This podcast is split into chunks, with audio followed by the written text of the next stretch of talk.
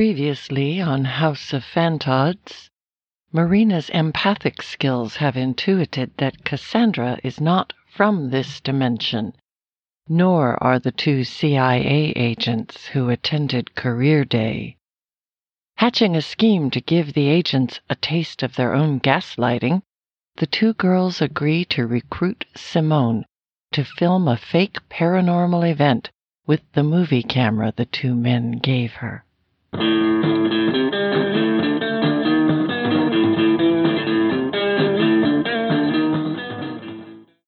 We couldn't actually create the special effects for a portal in the wall through which the tentacled puppets would emerge and then pull a specter. The only way Marina could manage them was from outside a ground floor window, which pretty much restricted our little mind movie to the kitchen because I needed an interior door for the specter. There's a door leading from the kitchen to the basement, so the kitchen it is. And instead of a portal in the wall, we figured out we could have dry ice and canister lights made out of coffee cans just outside the window. They'll be illuminating what should look like smoke from the dry ice, the red and yellow cellophane we rigged them with producing the impression of fire and smoke. The idea being the tentacled puppets will pull the spectre through the window above the sink, making it look like a fiery portal to another world. Simone and I worked on the spectre using fabric we found at the Salvation Army. As psychic finders go, I gotta say, she's got skills for finding stuff. Went right to the bin with what we were looking for. We needed to keep the specter as lightweight as possible, since the plan was to suspend it with fish line we jacked from Emery's little workshop out back.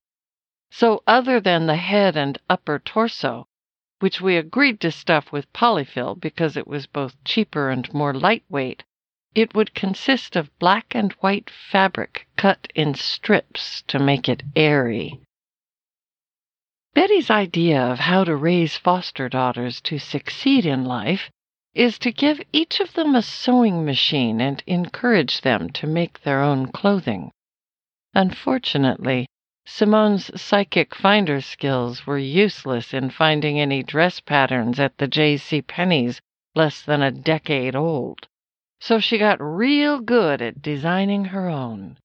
All I had to do was describe the robe and mask from my Dimensions movie Scream, and she took it from there. Marina's sewing skills, on the other hand, came from needing to avoid department stores altogether. The pathologies that tend to drive people to them are just too much for the empath. Her giant tentacle puppets looked like the real deal. I was actually afraid to ask. My job was relatively easy. When shot from the right angle, it was entirely possible to make it look as though the kitchen door was closed and the specter was floating through it. All I had to do was stay out of sight and dangle the thing from the fishing pole we also jacked from the workshop. Don't tell Emery. He can get cranky. The only wrinkle in all of it was Betty. The watchful foster mother insisted on overseeing the filming of our staged haunting to make sure we didn't break the kitchen window. When she asked us what the project was for, we told her it was for Simone's AV club. But the more we got into it, the more it seemed to me that girls just want to have fun. And what could be more fun than gaslighting a gaslighter? Was it Betty's presence that made everything go sideways? The puppets were working perfectly, the dry ice and canister lights creating a convincing effect of smoke and fire. And Simone was in her element working the camera. It seemed like our first episode of Operation Gaslight was going off without a hitch. Until we began to smell actual smoke. What happened next is the kind of thing I'd expect to find myself writing about in my dream journal. But this was no dream. Betty had dragged the captain's chair from the library and set it adjacent to the old wood cook stove. It's the one that's been in the house since it was built. She and Emery decided to leave it in place for ambience. She sat watching us, her one eyebrow arched, proudly bemused by our little theatrical production. I had just started dangling the spectre from the fishing pole when she startled us with a scream. I turned just as she shouted that the devil was coming.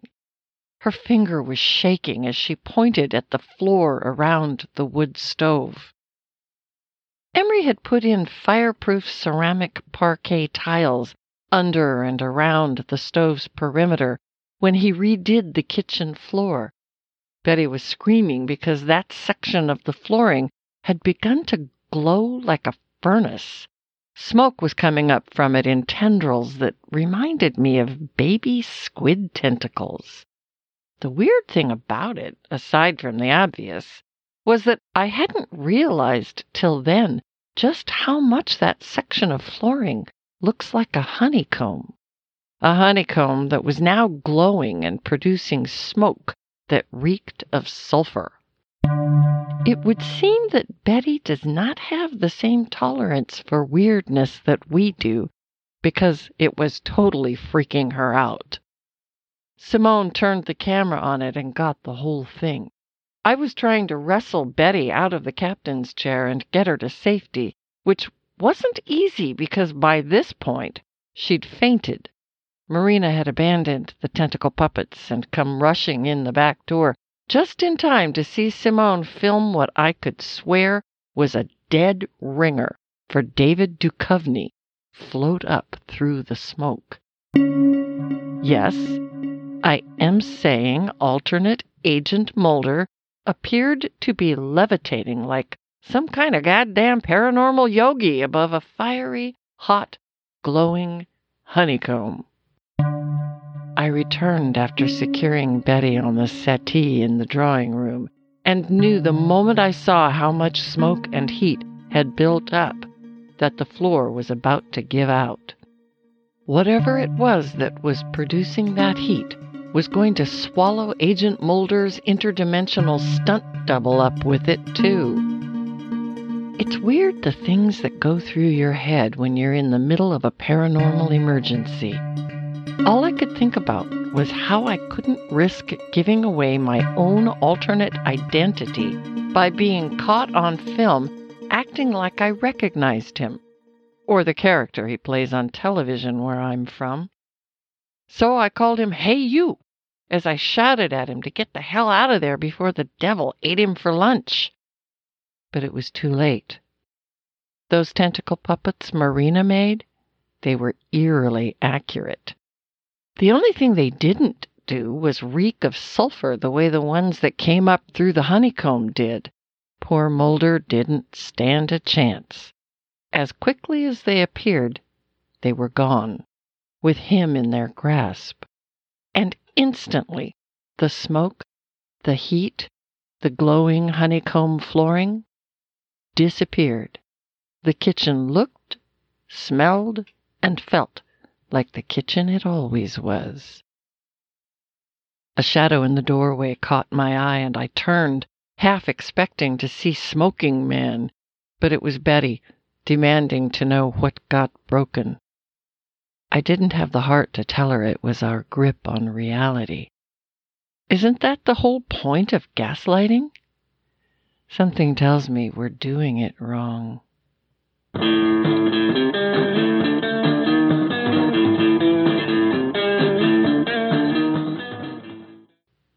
So we now have a problem on our hands.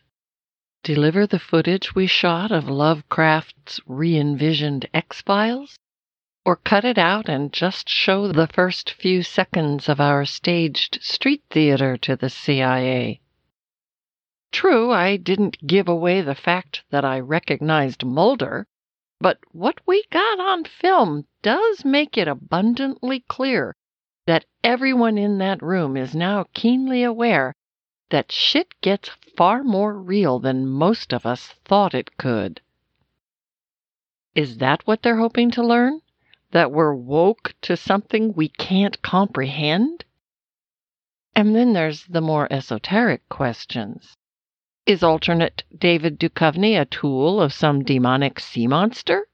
Does he periodically escape through cracks in the honeycomb, but invariably get caught and returned to what must be some kind of fiery hot, watery cephalopod hell? As Marina and Simone worked to clear away the puppets and dry ice and other paraphernalia from our aborted theatrical production, I stood staring at the hexagon flooring and pondered what I know about the shape. I'd actually been reading up on it for an essay I'd written not long ago about Mandeville's grumbling hive.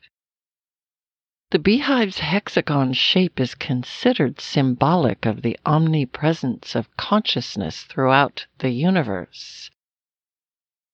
I hadn't thought to ask just what consciousness. In organized religion, it symbolizes harmony and balance.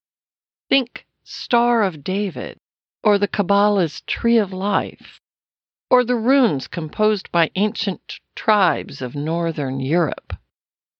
The hexagon is even found in the structure of DNA. Where interest in the honeycomb shape takes a left turn is when you get into the mysticism of sacred geometry and number sequences. Right smack in the middle of all of it is the hexagon. The flooring in the rest of the house is your standard hardwood plank, laid when the house was built. But Emery put in the parquet tiles just a few years ago, and of all the places this particular paranormal encounter could manifest, it was there. Was it just random coincidence or something meaningful? It's enough to give a girl the fantods. I asked Emery what made him choose the parquet flooring, and he just shrugged.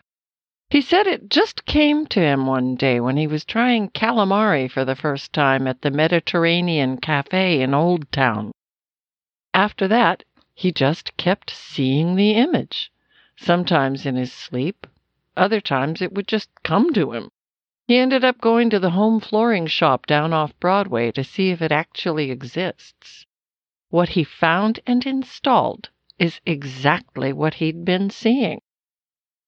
The most confusing part of my conversation with him about today's paranormal event in the kitchen was this it didn't happen. There was no other explanation, just denial that anything happened at all. Why did Betty faint? Because that's what women do. They're predisposed to a sensitivity to the phantods, which are apparently triggered by things that don't happen, so enter circular thinking, stage right. I find this truly mystifying. But it isn't as mystifying as what Marina observed when she rushed inside during the event that never happened, according to Emery.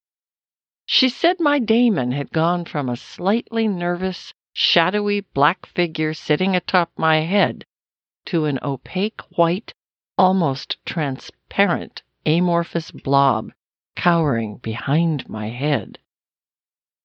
That's hardly the way you'd expect a guardian spirit to behave in the face of high strangeness, is it?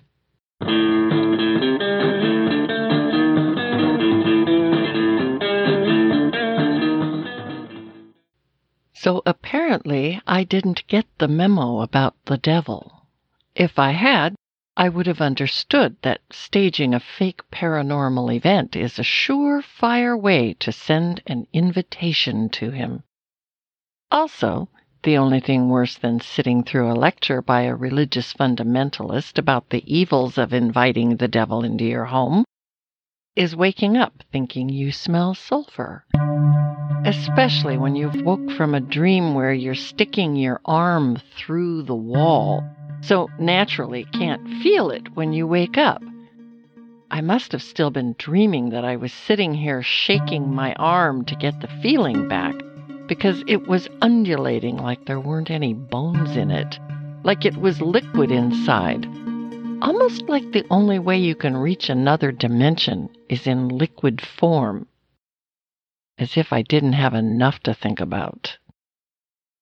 I keep going back and forth between worrying about being responsible for starting the urban legend in this dimension that the house is demonically possessed, to wondering if alternate Cassandra is allergic to sulfur, because that smell is strong and it's making me nauseous.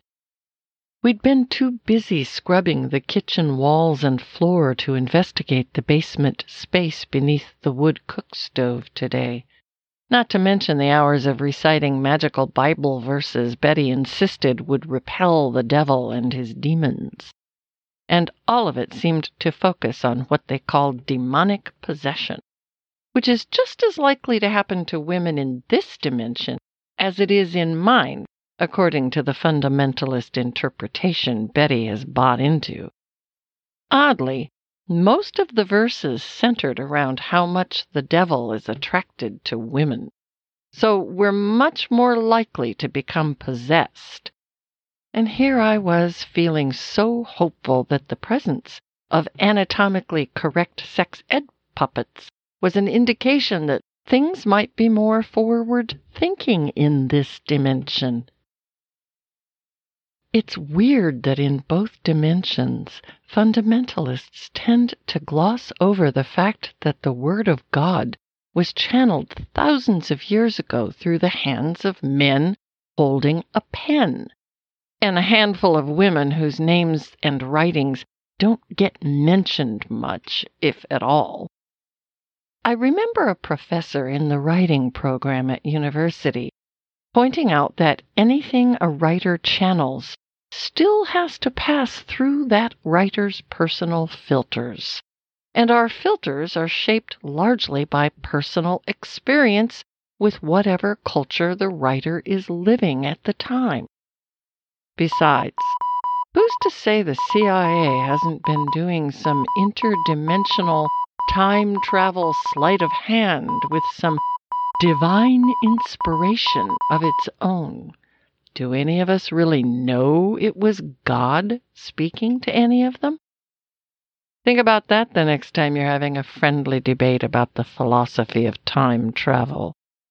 Humans love to play God, especially with technology, including the humans in the intelligence industry, hence the existence of the surveillance state.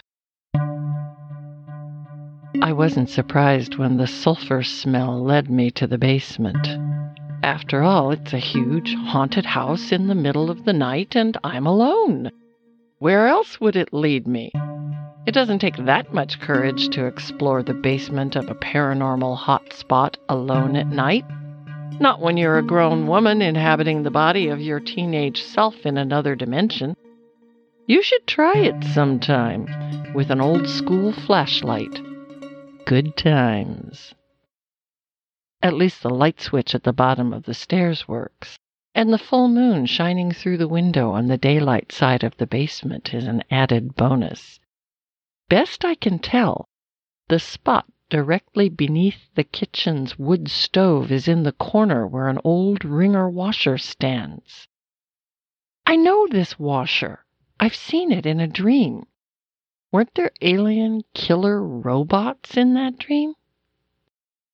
Between the moonlight, the electric light, and this old flashlight, I'm able to get a good look at the ceiling directly below the wood stove, and it looks pristine. There's no sign of heat or smoke damage whatsoever. As I stand staring at it, the entire area begins to ripple like a desert highway in midday heat. I blink. It's gotta be these late hours and the stress of being in a 15 year old's body during its festival of raging adolescent hormones, right? Now it's begun to undulate, like that same desert highway in an earthquake, like my arm was doing when I woke up from that dream. I blink again, twice, and then stare in disbelief as a large sheet of paper drops from that spot above me. Frozen, I watch it float down and drape itself across the wringer washer. It's much larger than a large sheet of paper. It's more poster sized. I shine the flashlight on it and recognize the familiar words, I want to believe, printed across the bottom. It's the iconic poster from my dimension's X Files. Only instead of a UFO, there's a tentacled sea monster in that spot, floating midair above forested hills. It's wrapped its tentacles around a man who looks a lot like Mulder. I know I should want to run. That sound isn't coming from my imagination, and it cannot be a good sign. But in the absence of screen grab and cell cam technology, I have no other option but to stand here and stare at this poster so I can commit it to memory before I run away screaming like the girl I am.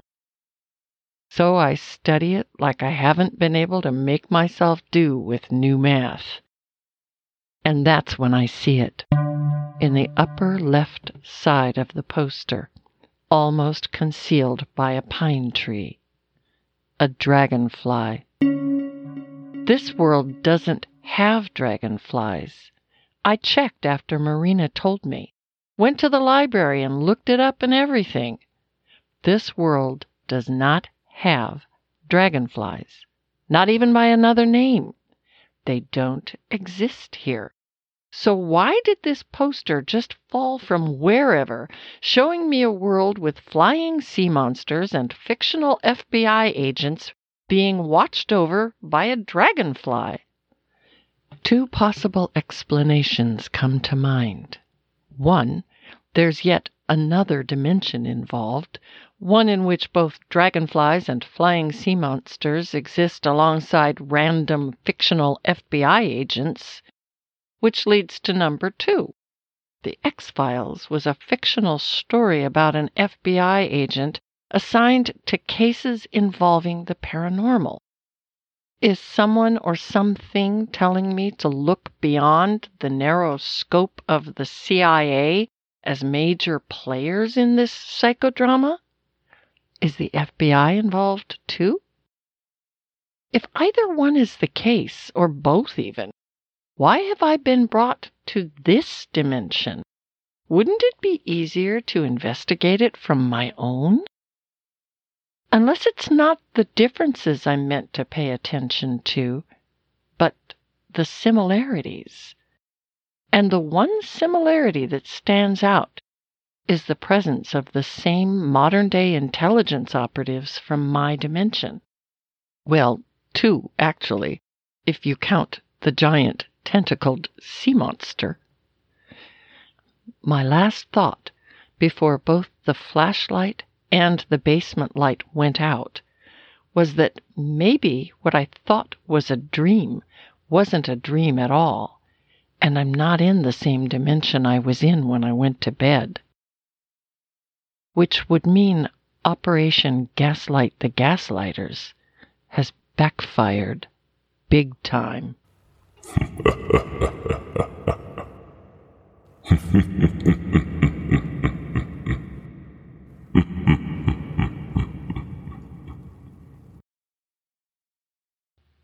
You've been listening to House of Phantods.